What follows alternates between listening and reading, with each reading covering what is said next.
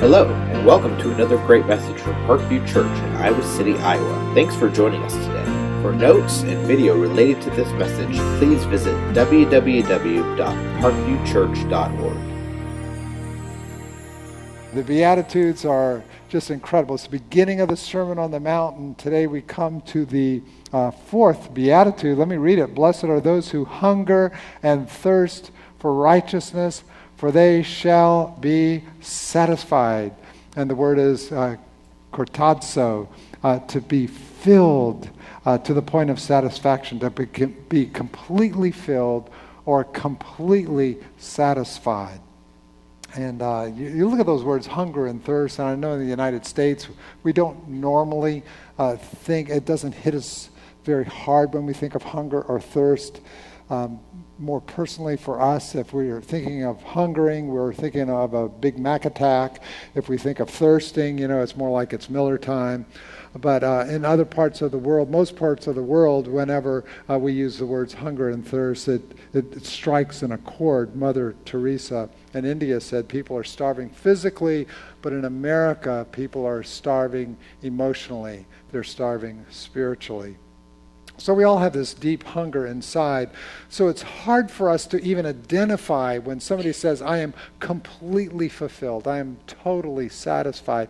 It's hard for us uh, to identify with those things. And we're probably uh, more familiar with terms like, like uh, I don't know, I'm a little bored with life, or life is empty. I, I feel restless. I feel like I need something different, something new, something's missing. There's certainly got to be something more uh, to life than this. And so we wrestle with those kinds of questions. And I think it's because of that, uh, the Rolling Stones uh, single that was so incredibly popular a number of years ago, uh, I Can't Get No Satisfaction. It just struck an accord, especially in America, all over the world, though. I can't get no satisfaction. And that's exactly where people are. I, I just can't get to that point where I feel fulfilled and totally satisfied uh, with life. And so uh, there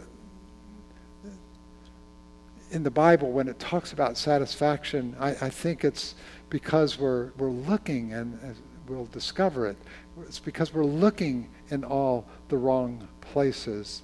Um, let me give you a summary of the Beatitudes.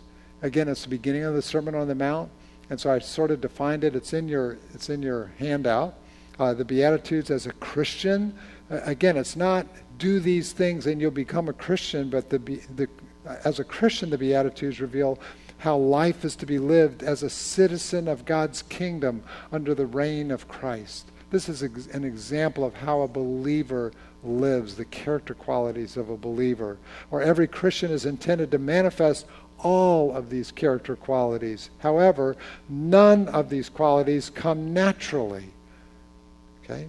All of these qualities must first demand salvation, which will result in a new life and will obviously give you a new power source, the Holy Spirit, to live them out.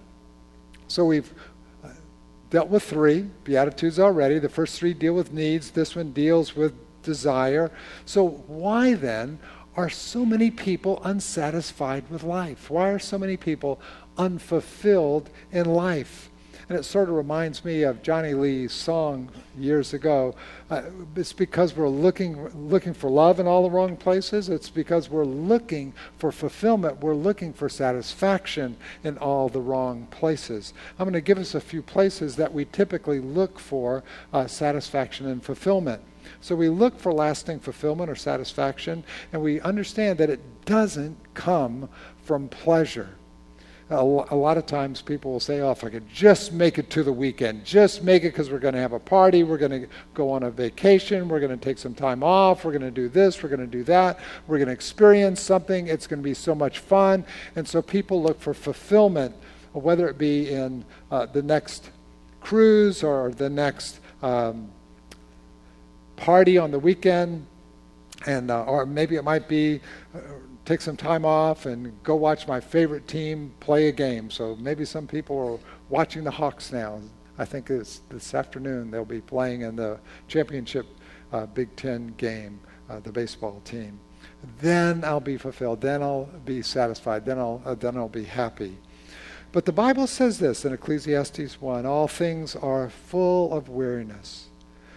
A man cannot utter it. The eye is not satisfied with seeing, nor the ear filled with hearing.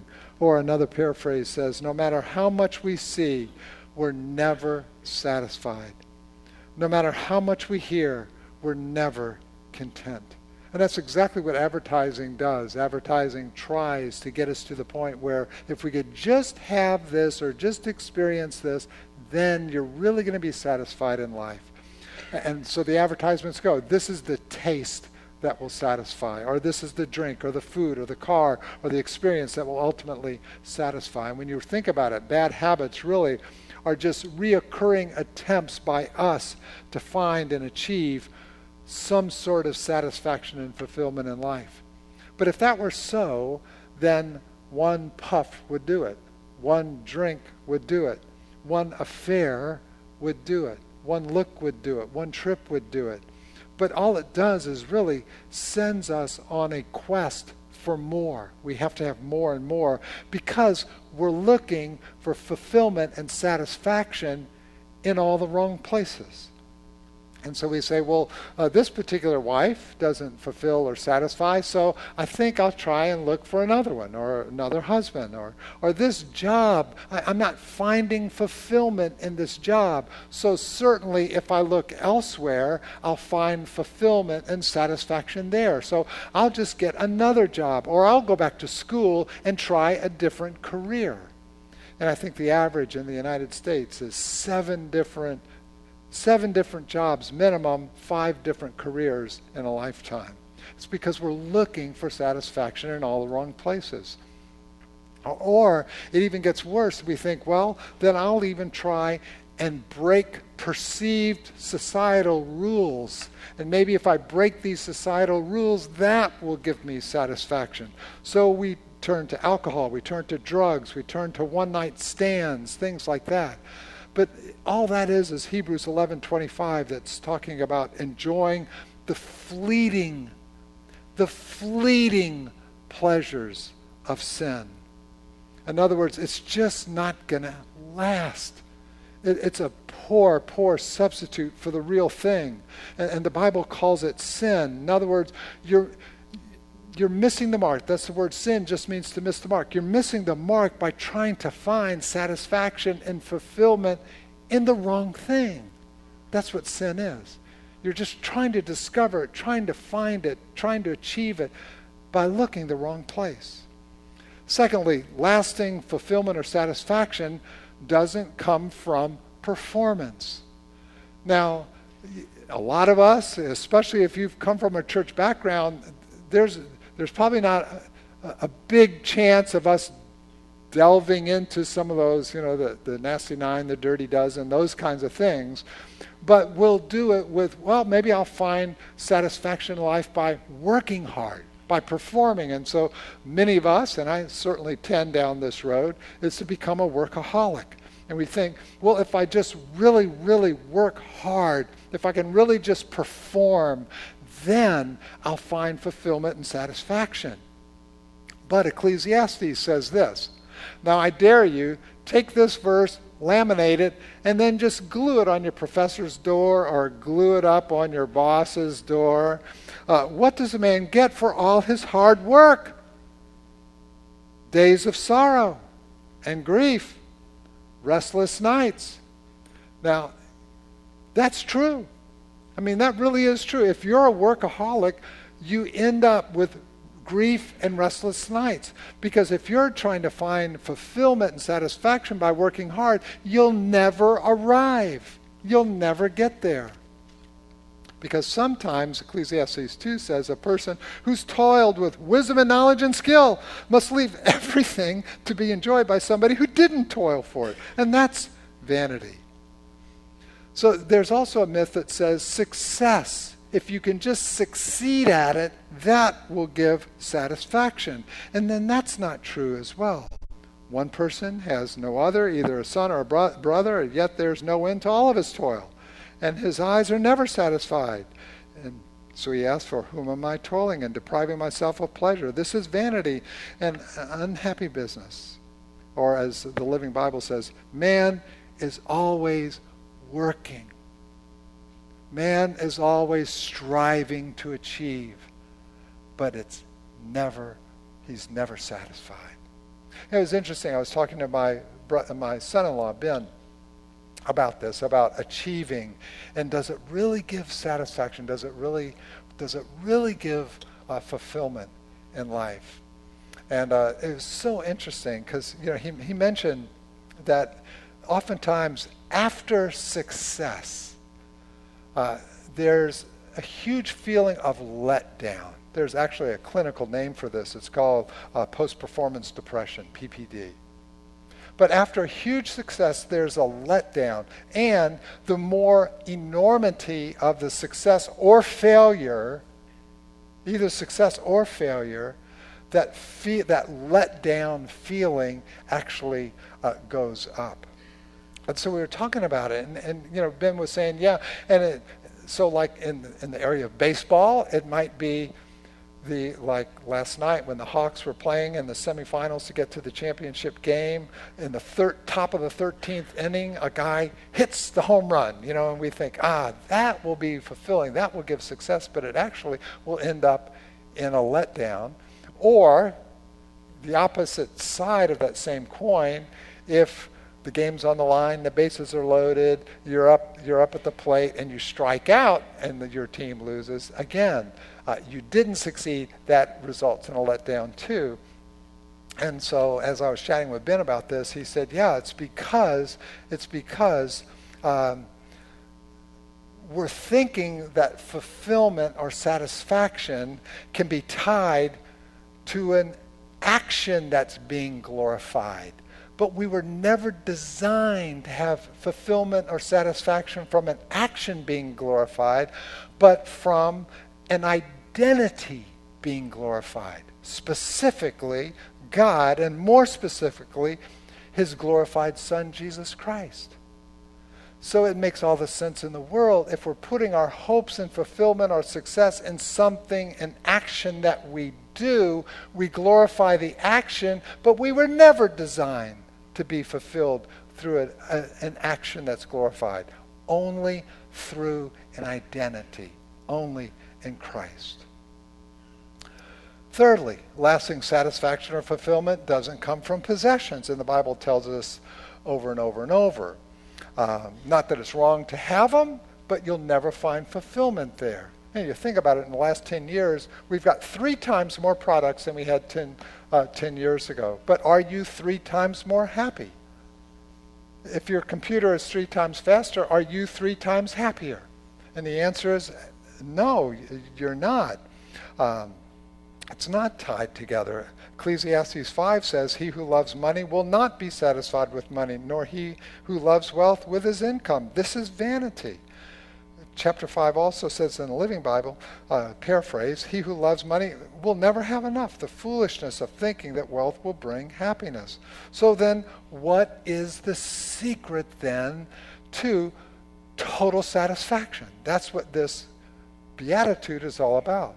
Happy is the one who hungers and thirsts after righteousness, for they're the ones who will be totally satisfied or, or fulfilled. So, what's the secret there? Psalm 37 4 says, Delight yourself in the Lord, and he will give you. Now, follow me, because there are so many people who absolutely, totally destroy this verse. Delight yourself in the Lord, for he will give you the desires of your heart. And so, a very seductive way of interpreting that would be oh, I'll just be happy with Jesus, and then He'll give me all the things that I want. He'll give me the desire. I have a desire for a new car. I have a desire for a new house. I have a desire for, you know, this kind of vacation, or I have a desire for so and so. And we attribute that to this verse, and this verse is not at all saying these things. I've already pointed out in a number of verses, those things will never fulfill they'll never fulfill. The Bible over and over and over tells us those kinds of things will never give fulfillment. It's delight yourself in the Lord, and He'll give you the desires of your heart. In other words, the desire of your heart ultimately is that your fulfillment and your satisfaction comes by glorifying in an identity. Your fulfillment, the desire of your heart is that you're fulfilled by glorifying in God, in the Lord Jesus Christ. So delight yourself in the Lord, and He'll give you that desire of your heart down deep is to find ultimate satisfaction in, in Him, not in an action that you do or a success. That's performance orientation. That's what you're freed from. That's what righteousness is. We'll get there in just a second. So, happiness and satisfaction are the byproduct of seeking God first. So, how then do you really experience complete satisfaction in life? You can start by recognizing your real hunger. What is your real hunger? I mean, if you ask somebody, hey, what are you hungry for? What do you want to drink? What, what do the people say? I don't care. What do you want? You know, where do you want to go? I mean, nobody knows. Um, but the truth of the matter is, the Bible is very clear to uncover what people are designed to hunger and thirst for. The Bible says that we're spiritual beings and God made us to love Him and to be loved by Him. Nothing will ever take the place of that. There's no substitute. So, your real hunger is your spiritual being craving God. And the sooner you recognize that, the better. So that's blessed are those who hunger and thirst for righteousness, for they shall be totally satisfied and fulfilled. So, what is this righteousness? What is righteousness? So, you might be here, you might be visiting Parkview, uh, and you haven't been to church hardly at all. Uh, you don't like church, and you don't like anybody who goes to church, but somebody drug you here today. Uh, so, when you hear that, hunger and thirst for righteousness, what do you think? To you, the term sounds so stinking negative. It just sounds like a bunch of rules and regulations and, and things that will only dampen life and suck the joy right out of it. After all, um, what righteousness means is not doing the things I want to do and having to do the things I don't want to do. So I'm not even sure I want it. Or maybe perhaps if you've been to church and you're here just because it's the thing you're supposed to do and your parents have drugged you to church for years, to you, uh, you're not so uh, enamored by this word righteousness either. For you, it just doesn't make a whole lot of sense. And quite frankly, it seems like it's going to demand you to do things that in your mind just borders on a waste of time. I mean, why would I have to get up and read my Bible and pray every day? I, I go to church once a week. Isn't that enough? Why would I have to fill my life with all these other things? And then I'll even, I'll even justify that thinking by saying, sounds like Pharisaism to me. Isn't that what the Pharisees want? I, I don't want that. Well, if those are your thoughts, then you probably would agree with what Mark Twain said. He said, Having spent considerable time with good people, I can certainly understand why Jesus liked to be with tax collectors and sinners. And the truth of the matter is, that is what's bound up in the word righteousness. That's what's bound up in it. That's exactly what we need. That's how this the beatitude started. It started with tax collectors and sinners. That's who it belongs to, tax collectors and sinners. Blessed are they who mourn. Blessed are the poor in spirit. Blessed are the meek. It's the tax collectors and, and the sinners who need the righteousness that they can't muster, that they can't do. It, that's why it's a gift. It's not something you can earn. It's by faith. As Paul says in his epistle in the Romans to the Romans. Now, I put this little three sentences, it's in your outline. And what I did was in uh, Martyn Lloyd-Jones's commentary on the Sermon on the Mount, chapter 7, I summarized that chapter in three sentences. I put it there so you'll just have to spend some time digesting it. Here it is Righteousness includes not only justification, in other words, I can become right with God not because of what I'm doing, but because God sent His Son to die for me because He loves me. He dies in my place and credits Christ's righteousness to my account, again, not because I deserve it or can earn it. Or sanctification, I become like Christ. Uh, in action, what I am already in position. This is over a course of time. So, negatively, it means to hunger and thirst for righteousness means ultimately that I desire to be free from sin and its power, but also to be free from the very desire for sin and to be free from self along with all its horrible manifestations. But on the positive side, so it means righteousness means I don't want to do those things that, that are contrary to who God is. But on the other hand, I, I, hunger and thirst because I, I want to be holy and to live like Christ in all of his fullness by the power of his Spirit. So, how can God help me get there, Jeff? I'm not there. How can I get there? Well, you remember the story of the children of Israel.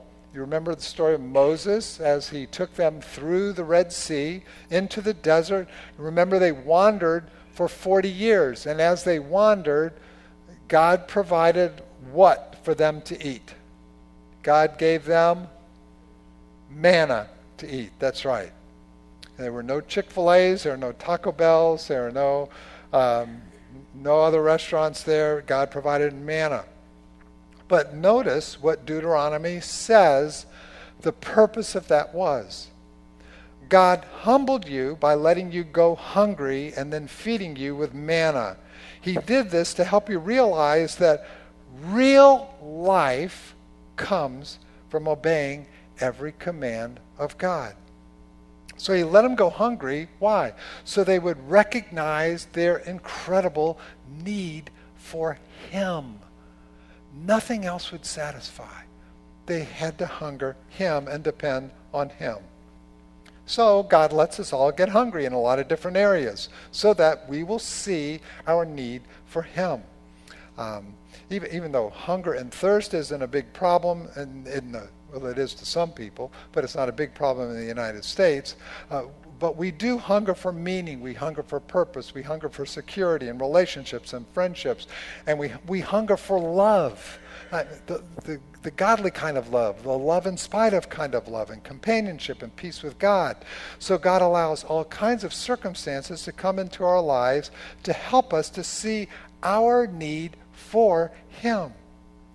So if you're saying, uh, Jeff, I am so unfulfilled in life, you just won't believe. I thought for sure it meant a new job. I thought for sure it might mean a new new spouse or, or a new location or something. Uh, what is this? Is this is this good? Is this bad? If I'm so dissatisfied with life, and all I'm trying to say, this is awesome. This is this Deuteronomy. It's God is trying to get your attention, and God is going to use the hungering of your body and soul and spirit and emotions uh, to convince you that really the only thing you really need is Him. God is trying to tell you right now you don't need pleasure. You don't need performance. You don't, you, you don't need uh, drugs or alcohol or possessions or financial security or health or any of those things. Really, not, not that, not that pleasure and, and uh, a vacation and money, it's not that anything's wrong with those things. They just can't fulfill, okay? I think God delights in giving us some of these things, but they'll never meet that down deep issue of fulfillment in our lives. So that's good. God is telling you that right now. Notice God didn't say this Blessed are those who are righteous. God didn't say that. Blessed are the righteous. That would drive us right to performance. But he says, Blessed are those who are hungry for it, who are thirsty for it. Because if you're hungering it, thirsting for it, that's a sign ultimately that you're alive. That's a sign of life. There are portions of China, and I'm not sure which portions they are, but the cultural tradition was that when somebody died, they would bury the person along with some food, usually bread, food, and water. Now, I will guarantee you when somebody died and they put the food and the water in there in the coffin, the corpse didn't say, Thank you. Uh, they didn't do it. I'll guarantee you, if you were to dig them up a few weeks later, you'd dig them up and there would be the food untouched by the corpse anyway. Or, and there's the water would be there. Why? The, the point is, dead people don't eat or drink. So, what marks a corpse is deadness. Hunger and thirst are a sign of life. So, if you're hungering, if you're thirsting for meaning and purpose and fulfillment, that's a sign of life. If, if you're not hungering it or thirsting for it, then that's a red flag. That's an indicator of deadness. So you might say, Jeff, then what are some practical ways? Uh, this beatitude says, Blessed are those who hunger and thirst for righteousness. Those are the ones who'll be totally satisfied and fulfilled. What are some practical ways? So you want to start by recognizing your real hunger. Secondly, you want to stop eating junk food. Stop eating junk food. You go into the stores, and most of the stores are filled with stuff that will kill you. Um, matter of fact, I'm sure it was Don Kaiser had this on my had it on my podium here when I started the message. Uh, thanks, Don. Appreciate that. or maybe no, it wasn't you. Okay. Uh, stop eating junk food. Uh, Isaiah 55 2 says this why do you spend your money for that which is not bread, and your labor for that which does not satisfy? Listen diligently to me and eat what is good. Delight yourselves in rich food. You know, it's amazing to me, having lived in Iowa City, going on my 27th year now. Iowa City has stuff that can offer you every single day of the year. Uh, they're good things. There, are a lot of things that just can fill your life. But all I'm saying is it's temporary. It won't ultimately satisfy. Your appetite, then, you need to be careful, will be uh, uh, influenced by your associations. If you get around hungry people, you too will be hungry. If you get around people who like junk food, you too will eat junk food. But um, it's, it's very addictive. I think back to when my two boys were very young. Uh, they adored their mother, and um, they were they always spoke to Cheryl. They would always give Cheryl these three words, uh, just communicating to them very clearly, communicating to her very clearly of of the, what she what she needs to hear. What do you think those three words were? These three endearing words that they would tell Cheryl. What do you think? Uh, that's not I love you. It's Mom, I'm hungry. And and the moment those two boys would say that, you know, you'd have four girls, four sisters. Yeah, me too, me too. So whoever you hang out with is what you're going to hunger for. So just understand that you can hang around people who will hunger for stuffing just stuff that stuffs their lives. So the encouragement would be hang around people who satisfy their hearts and their minds and their souls with the things of the Lord, with the things that ultimately please Him. Uh, that is what will give you complete satisfaction. Blessed are those who hunger and thirst for righteousness, for they shall be satisfied. I, think many of you, and we hear so many testimonies, many of you are here today because you were around other people who hungered and thirsted for righteousness. You're here because of the influence that they had upon your life. Uh, Doug shared a couple of testimonies even last week of how people are influenced by their hungering and their thirsting uh, for righteousness. And that's why we, we underscore um, the desire that we would have for you to get plugged into some sort of a community group or situation where you can rub shoulders with other people who hunger for the right things. And again, stop by that connect counter on the way out, and uh, we'd love to get you get you connected in some way. Uh, some of you have walked away from God, and uh, some of you just don't have the hunger for God like you once used to have. And, and again, I would just say, stop stuffing yourself with junk food. Uh, you know, you've probably bought into the culture lock, stock, and barrel, and you're, you're stuffing yourselves with things and attitudes and events. You're stuffing yourself with things that don't really satisfy in life. So just be careful. Be careful of what, what you're, th- again, not that there's anything wrong with going to a baseball game. Not that there's anything wrong going on a vacation. Not that there's anything wrong with buying a new car or anything. There's nothing wrong with that.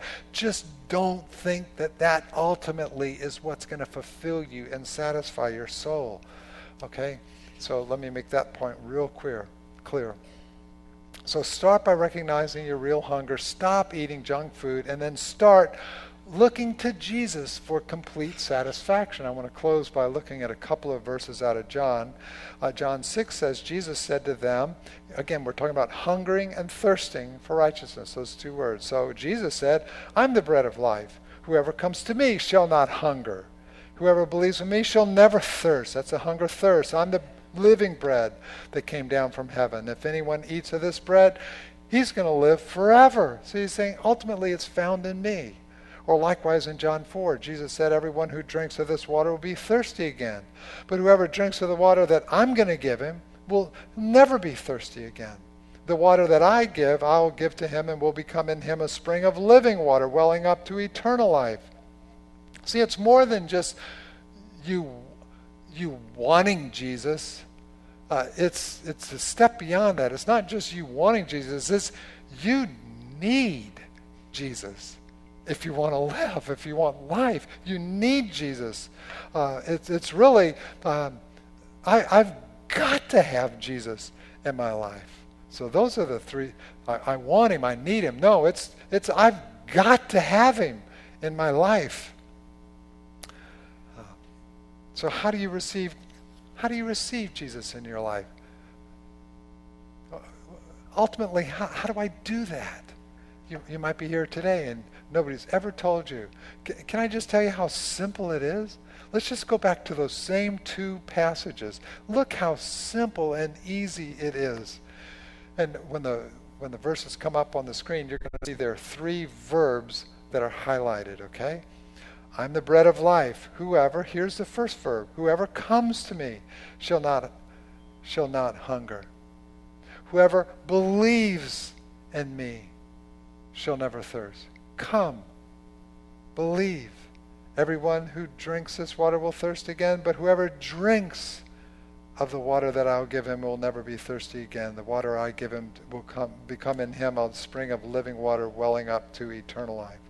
The whole point of the message is this you can have a starving person, and you can put a banquet that will totally satisfy and fulfill their needs in front of them. But until they're willing to take that meal and eat that meal, they could die. So, what Jesus is saying is that appetite is going to be fulfilled with these three verbs Come to me, believe in me, drink of me. Come, believe, drink, come. And then the word believe, you know, the, there's a notion within that word, there's the knowledge, the actual content of the gospel that I've gone through three times in this message alone. That Jesus died on a cross. for. He created you to have a relationship with you. That's how Genesis 1 starts. He created you to have a, a relationship with you, and we decided to go our own way, and we, we fell short, and we thought we could get fulfillment and meaning and purpose in life by, by actions or by possessing or by doing or by earning. And it could never work. And so we fell short. We tried to find pleasure in actions versus an identity, Christ. And so Jesus died on the cross for us so that our sins are actually paid for and we could be righteous right with God. Literally, a straight stick versus a crooked stick. Not because of what we've done, we've done, but uh, an absolute free gift. Knowledge, that's the content of the gospel. That's the word believe is knowledge, but the word believe is also assent. That is to accept it as true. That does not mean, Jeff, I understand what you're saying. That's not belief. Jeff, I understand what you're saying. Belief is, I accept what you're saying as true. And then it's trust. Now I am going to I am going to rely, I am going to trust in that truth, rely upon it. Literally, I'm going to cast my weight upon that truth. That's to drink in Christ. Or John would say earlier, to receive. John 1:12. But to all who did receive, for all who would drink in Christ, who believed in his name, he gave them the right to become children of God. Those, I beg you to take those three steps. Come, believe, receive. And then God says, Blessed are those who hunger and thirst for righteousness, for they shall be satisfied. Satisfaction guaranteed. Let's all stand together. We'll close with a word of prayer. Just with your heads bowed and your eyes closed, have you ever come to the realization uh, that something is missing in your life? There's this, this uneasiness, this restlessness, and if so, hey, that's wonderful. God is creating a hunger so that He can teach you what real life is all about. And so this morning you might want to pray something like this in your heart Jesus Christ, I don't understand it all, but I want to come to you. I want to believe in you and I want to receive you. I want to drink you in. I've tried so many other things and they are so fleeting. They just don't last and they're disappointing. Um, but Jesus Christ, I, I want to believe in you that you love me, that you died for me. And I, I believe the very purpose that you came is to give me life and that I might have it to the full. I want to know and understand that better. I want to know you in all of your fullness. So, God, I, I, need, need some help right now. All of us need help, Lord. We need some help to stop eating spiritual junk food and to help us, Lord, to look to you for our satisfaction, our total satisfaction. Only you can meet that inner gnawing in my heart. So, we want to offer you, Lord, our lives, our hearts, our souls, our minds, our spirits. Lord, make us into the people you want us to be. We ask this in Jesus' name. Amen.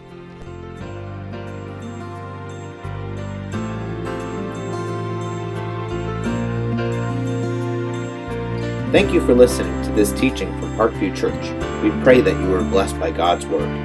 For additional teaching, resources, podcasts, as well as information on who we are and our upcoming events, please visit our website at www.parkviewchurch.org.